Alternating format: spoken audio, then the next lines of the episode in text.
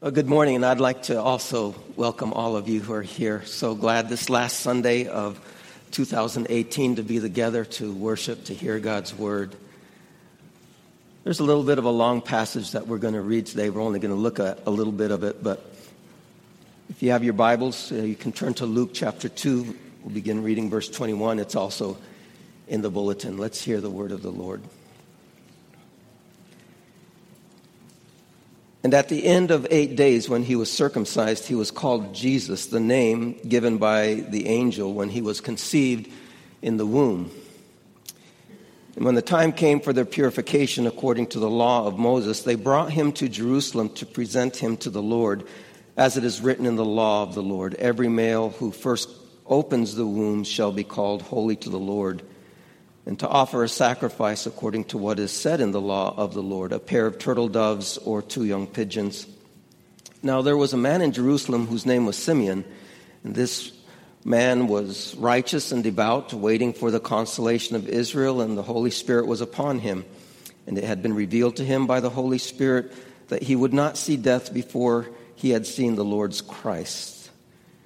And he came in the Spirit into the temple, and when the parents brought in the child Jesus to do for him according to the custom of the law, he took him up in his arms and blessed God and said, Lord, now you are letting your servant depart in peace according to your word, for my eyes have seen your salvation that you have prepared in the presence of all peoples, a light for revelation to the Gentiles and for glory to your people Israel. And his father and mother marveled at what was said about him. And Simeon blessed them and said to Mary, his mother, Behold, this child is appointed for the fall and rising of many in Israel, and for a sign that is opposed, and a sword will pierce through your own soul also, so that thoughts from many hearts will be, may be revealed. And there was a prophetess, Anna, the daughter of Phanuel of the tribe of Asher.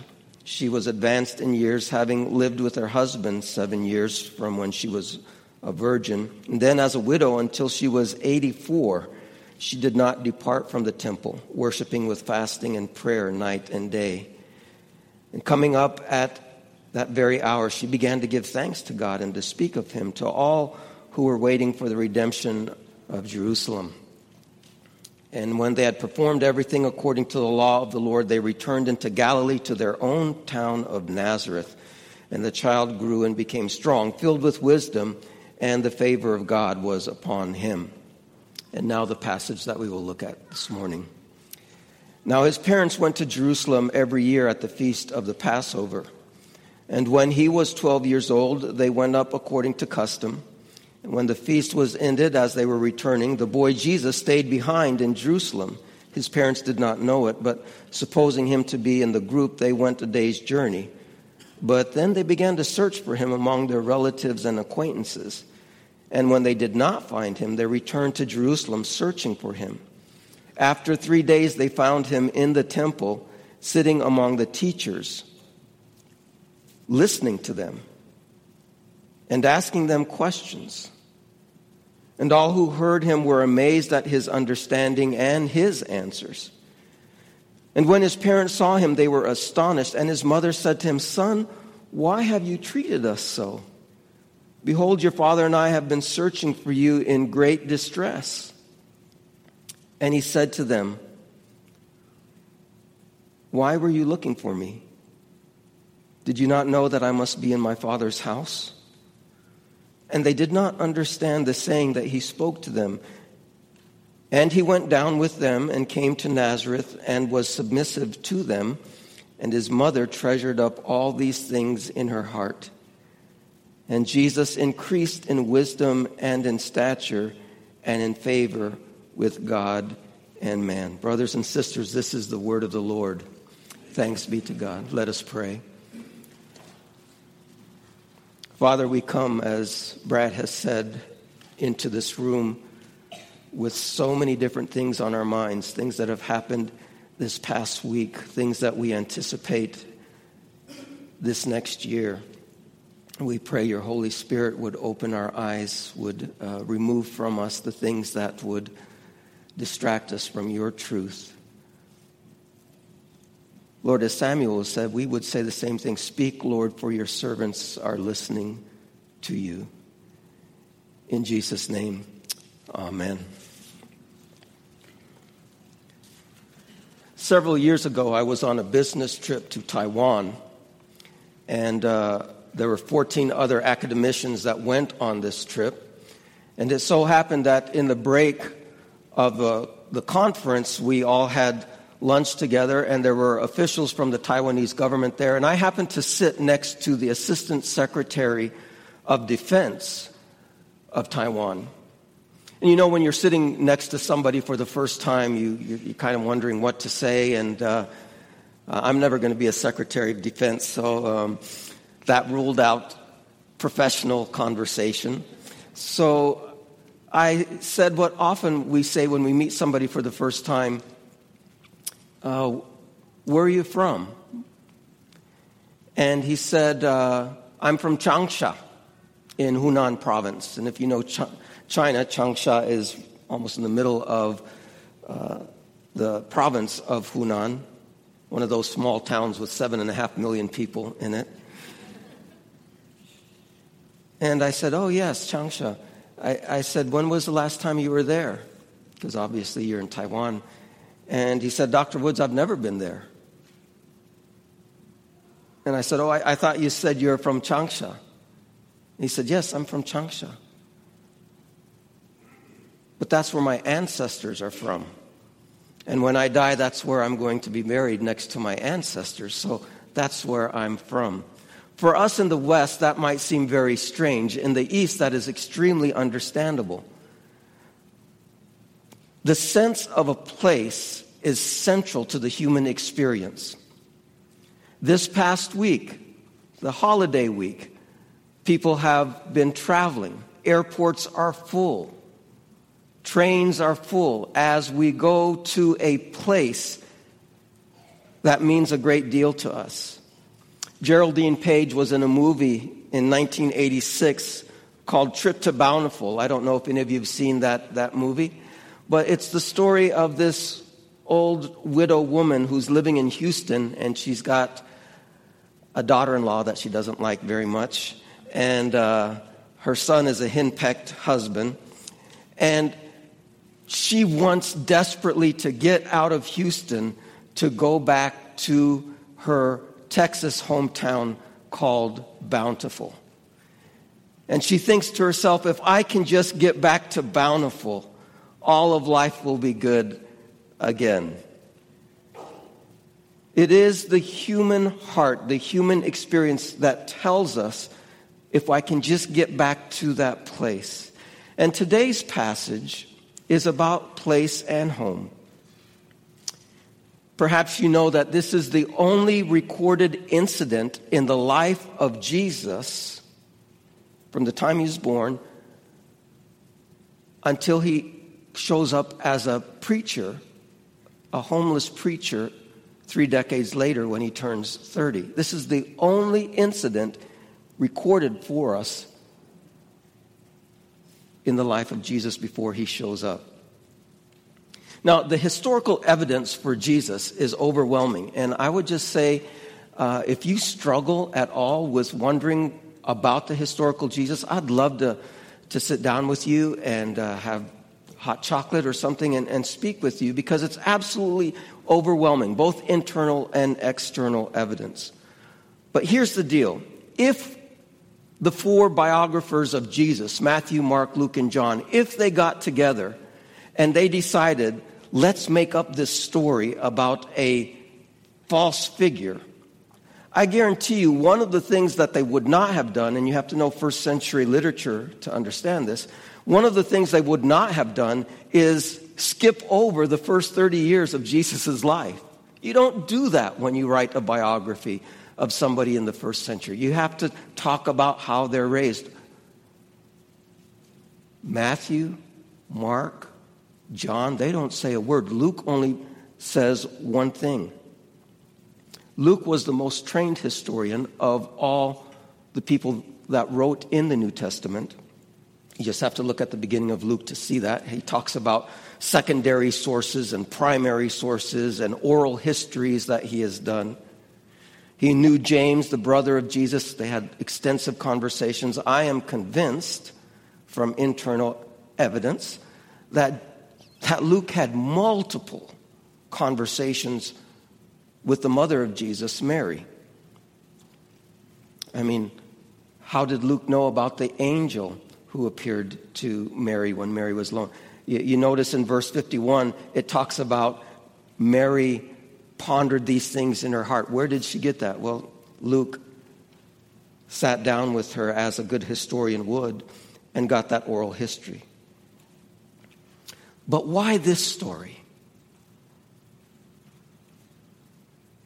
I mean, if, he, if Luke is sitting down with James and he says, James, tell me what it's like, what was it like growing up with Jesus?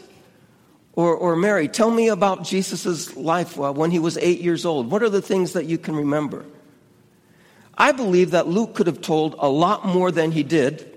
Part of it was time issue, part of it probably was paper. But he decided, of all the things that I've learned about Jesus, this is what I'm going to write about. Why? I think the hint that we have is it says that Jesus was 12 years old. Well, what does that mean? In Jesus' day, as in today, if you are a Jewish boy, the year between 12 and 13 is the most important year of a boy's life. When you are 12 years old, you are a boy. When you are 13 years old, after going through the bar mitzvah, you are a man. And so, this is the last time that the boy Jesus is going to walk up the hill to Jerusalem as a boy. The next time he walks up, he's walking up as a man. And when you're t- between 12 and 13, there is intense training that goes on to get that boy ready for the bar mitzvah, to get him ready to answer questions. And what we have in this story is we're told that every year they go up to Jerusalem. And the reason it says it goes up from Jerusalem, even though they were in the north, is because they have to climb a hill to get to Jerusalem. They've done this every year. This is the 12th time perhaps Jesus has done this. And I am sure as they're walking and they're going to the Passover, Mary and Joseph are like, okay, we, we have got to let him know about all of these things. He's, he's, a, he's turning 13 next year. He's going to do the bar mitzvah. We've got to, to talk to him. And I'm sure that they did as they went on this journey. But as they're going back, as we've read, as they're going back, Jesus is missing. Now, some of you say, well, can that really happen? Well, of course it can happen. Um, not, not in our individualistic Western society, but go back 2,000 years uh, to Israel, and what we find is that they just figured uh, Joseph figured mm, Jesus is with Mary. Mary might have figured uh, Jesus is with Joseph, or they might just be in the company uh, uh of the other relatives, which I think is extremely instructive. It means that Jesus was just a regular guy in some sense he would be with the other kids. Now, keep him away from his cousin John the Baptist. He's a strange duck. But, but otherwise, you know, he'll just hang with the others. I think sometimes we get this idea that Jesus had a halo around his head when he was growing up and he was this contemplative guy that nobody touched. No, they just figured he's with the rest of the group.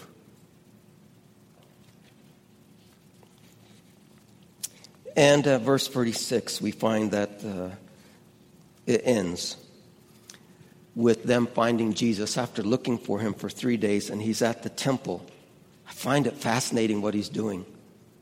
He's listening, he's asking questions, he's responding to them. The hardest part of this sermon, as I was getting ready for it, was to try and communicate to a Western culture in the 21st century the centrality of the temple in the Jewish worldview. I don't have time to, to dig as deep as I'd like to, but the temple wasn't church. The synagogue was more seen. The temple was the only place where God noted that his presence would be with humanity. It is where people went to meet God. It wasn't a superstitious thing. God is the one that directed how the temple was to be built, what the furniture was supposed to be, what rooms, what color the curtains were supposed to be. This was something that God said, okay, if you want my presence among you, it's going to be at, at this temple. Israel was a temple state. The priests and the theologians and the leaders worked at the temple. Let me put it this way. Let's say, let's go back to the first century if we can. I want you, if you can imagine, the most precious person in your life. Maybe it's a six year old boy or a seven year old daughter. Maybe it's your spouse. And that six year old boy or seven year old daughter one morning wakes up and starts to cough, and blood starts to come out as, it, as he or she coughs. And do you know what that means? You've lived long enough to know what that means is that uh, they've got a few months to live. Or maybe it's your spouse who you really love and she feels a lump. And you know what that means. I know what I would do. The first thing I would do if I was in Israel is I would run to the temple and I would say, God, what do you want? What do you want from me? My only hope for my son, for my wife, is you. That's the way that the temple was seen. It was where God met with people. All right, back to the story. Three days searching, listening, asking questions, answering. Why was he doing that? Nazareth was such a backward town that most of the people in Nazareth were blue collar. Uh, Joseph was a carpenter. Mary was probably relatively young and raising a family. They didn't have the sophisticated knowledge that these experts in the law did at the temple. And here he is, a 12 year old boy, and he's like, I've hit the jackpot. These guys know the Word of God backward and forward. And I'm going to sit and I'm going to ask them questions. I'm going to listen to them.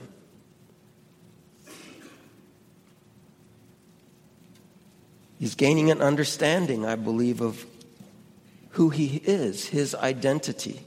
He developed like other children.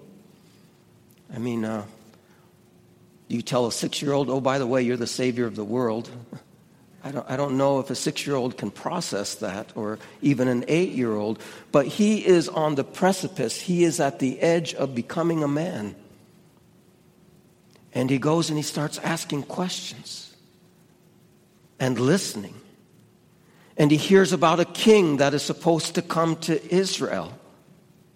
And it begins to dawn on him the reality this is me. And Mary finds him. And I love what Mary says. Out of great desperation, she says, Jesus, why have you treated me this way? Why have you treated me and your father this way? My dear Jesus, you have never treated me like this. Never. You've never lost your temper. You've never thrown anything across the floor. You've been kind. I've never had to worry whether you were telling me the truth or not. If something was missing, I knew you never had to steal. But why this? Do you see it in, in, in the passage? Why have you treated me this way and your father? And then we have the first recorded words of the Son of God. The first time Jesus speaks that we get a witness to. And he responds by saying this Why have you been searching for me? Why? Didn't you know I had to be in my father's house? Is this a rude, snarky, smart alecky, cold response? Mary is trembling, and Jesus' response is, Why have you been searching for me? Mom, you just said that you and my father have been searching for me. Mom, Mom, of all people, you should know who my father is. Mom, it's beginning. I know who my father is. I believe, and this is speculation, so here's the word of God, okay? This is at the center of things. I'm going to step away from this. I believe, uh, from a historical perspective, educated thought, that the reason this is the story that Luke put in here is because if I was a historian, the first question I would ask Mary is when did Jesus know?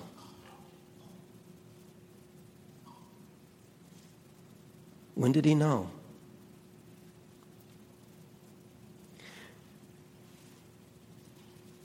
And what we find is that Mary says, At the time I didn't understand it, but when he said that, when he said, Mom, of all people, you should know who my dad is, who my father is, I knew then that he knew. Because it says in verse 51 Mary remembered that. That was the thing Mary remembered, that she treasured this in her heart. I believe this was a private conversation between Mary and Jesus, Mary, Joseph, and Jesus, perhaps because nobody in the Old Testament, zero, ever said, God is my Father. No one. And here is a 12 year old saying, Not only is God my Father, I'm in his house. This is my father's house. I checked on the internet, and as of last month, there are 7.7 billion people living in the world. There is only one person walking on this planet who can walk into my house and can say, This is my father's house. Just one out of 7.7 billion people. And of all the people who have walked on the planet Earth, there's only one who could be at the temple and say, This is my Father's house. There's a lot of things to learn from this. Let me just mention one.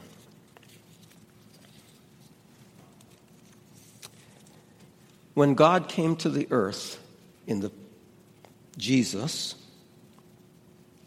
he came to a place where people expected to meet God.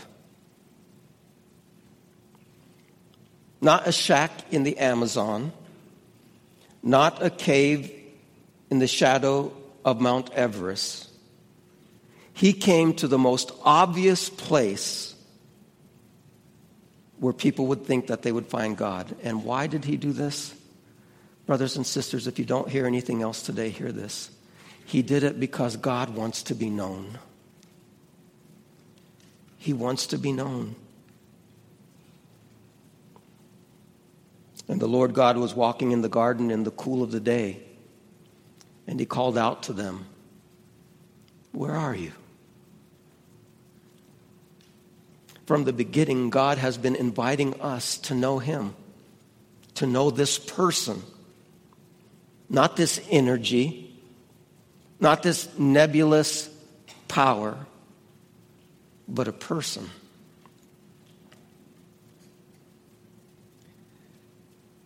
Jesus says to Mary, I need to be in my Father's house because the Son of Man has come to seek and to save those who are lost. They're coming here looking for God. I need to be here. Now, how do you picture God? Maybe this is an easier question. How do you picture yourself? I think a lot of times we see ourselves almost like rats in a maze looking for God, and God is playing hide and seek with us. And we're going here and we're going there and we're looking for God, and we think God is hiding from us. And then when we perhaps get close to God, He runs faster. Uh, and then if we ever do find God, He's kind of upset that, oh, well, you, you know, like in hide and seek, ah, you found me. Um, that's not God. Our God wants to be known. 20 years after this experience, we have an example of this. He's now a very a grown man, about 31 years old, and we find this in John chapter 4. He's walking, he's been to Jerusalem again, and he's walking back up to Capernaum, to his hometown. He'd moved from Nazareth to Capernaum. And on the way, Again, I don't know what picture you have of Jesus, but on the way, he is, he can't take another step. He is exhausted. And he sits at a well, and many of you might know this story, and he is just his he tells his friends, his disciples, you go on into town get something to eat. I am wasted. I'm tired. There's only one other person there. It's a woman, right? It's, at noon. It's very hot. Jesus asks for a drink, and she's kind of surprised, and she says, Well, why are you asking for a drink? And I'm a woman, and we're actually ethnic enemies of each other. And then, as we heard earlier, Jesus said, Well, I'll tell you what, I've got water that if I'll give you this water, um, you're never going to have to come back here again. You won't thirst again. And she, she says, Oh, Give me that water. I need that water. And he says, I want you to go call your husband. And she says, Oh, you know, I'm free as a bird. I don't, I don't have a husband. All's good here. And Jesus says, Yeah, that's right. You don't have a husband. You've actually had five husbands. And you're shacking up with somebody right now who's not your husband. In that, you've said the right thing. You have no husband. And do you know what she does? She says, Well, let's talk about the temple. you know, you, you say that you're supposed to um, worship down at Jerusalem at that temple. We say that we have to. She tries to deflect Jesus by talking theology. Now, I'm a theology nerd.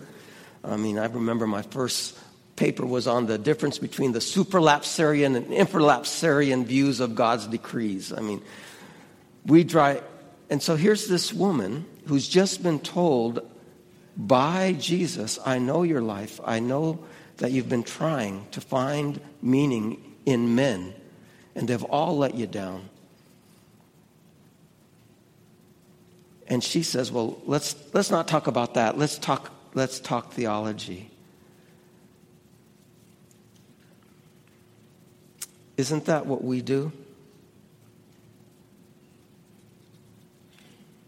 God comes to us and says, Man, I'd love to give you some water. I'd love to get into a relationship with you.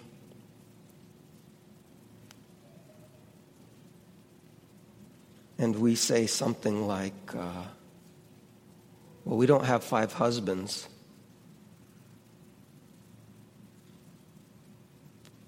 But I've got this anger problem that I can't deal with.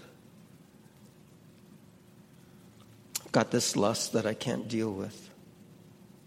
I've got this greed. You know, I've hated this person for the last 10 years. I can't get rid of that. And God loves us so much that He exposes to us our sins and and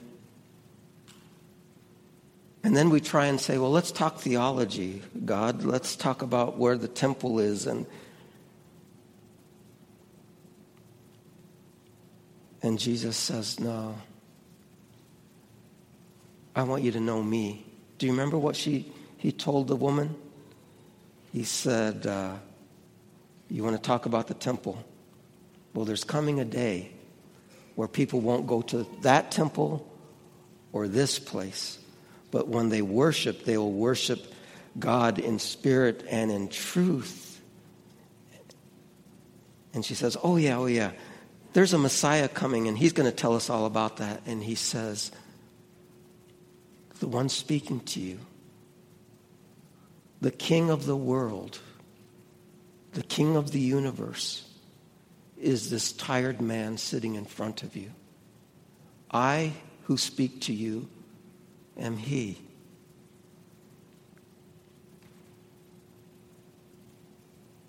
And I've come to find you. I don't know what you think about when you think about 2018. When I look at 2018, I see myself, I failed as a husband.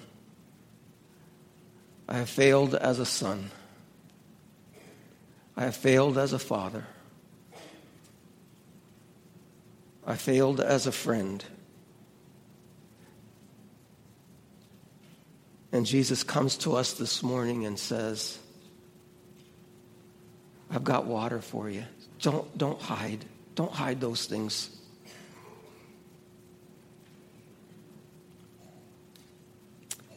A few years after this, and we're coming to a close here, a few years after this, Jesus was in a room, an upper room. He was just hours away from being crucified. I kind of was wondering in preparing this sermon if his mind went back because it's a Passover again and he's in Jerusalem again, like he was supposed to be, uh, the good Jew that he was. I wonder if his mind went back to when he was 12 years old. I wonder if the thought came to his mind, he came unto his own, and his own didn't receive him. I've come here, and they've rejected me. And in a few hours, they're going to put me on a tree. He's with his best friends. They are scared. And do you remember what he says to them? Don't let your hearts be troubled. You believed in God believe also in me. In my Father's house. In my Father's house are many rooms. You've been looking for a place.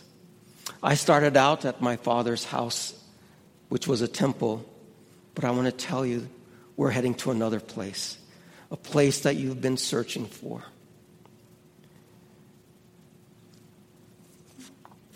Throughout his ministry, Jesus would tell his disciples, you don't, you're not getting this. But when he says, I'm going to my father's house, and in my father's house there's many places, and he says, and you guys know this, and good old Thomas says, no, we don't. We don't get this. We don't know the way. We don't know the geography of your father's place to be in communion with your Father. And Jesus says it's not a place. I am the way, the truth, and the life. I am the place. I am the King. The next day, they took Jesus and they put him on a tree and they killed him. They crucified him and they buried him. And Dr. Luke ends his historical inspired gospel by telling one more story. Because three days after they put Jesus on a tree, there are two people again.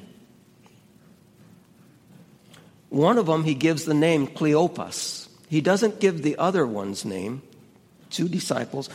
Some church tradition says that the other one was actually the wife of Cleopas.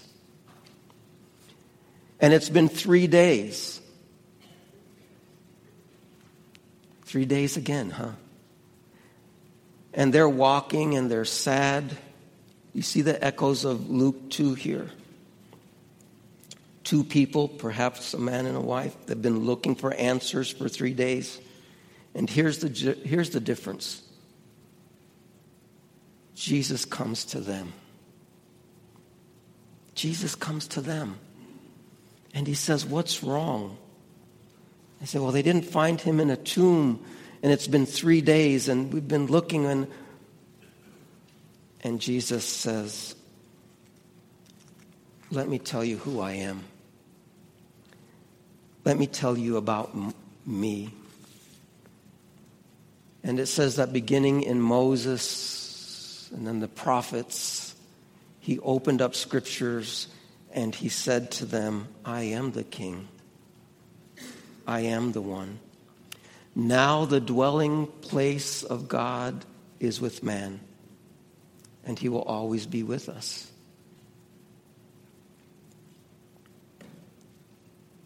As we move into 2019, you need to know that Jesus wants to be known. That the place that you're looking for, you're not going to find it here on this planet. The place that you're looking for is a man.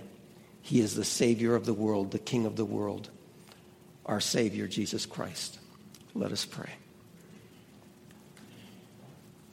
Father, we thank you for this story. It's, it's, uh, our imaginations go back to the 12 year old Son of God, obedient to his parents, wanting to be in his father's house in the temple, and yet learning that destroy this temple and in three days I will build it up again.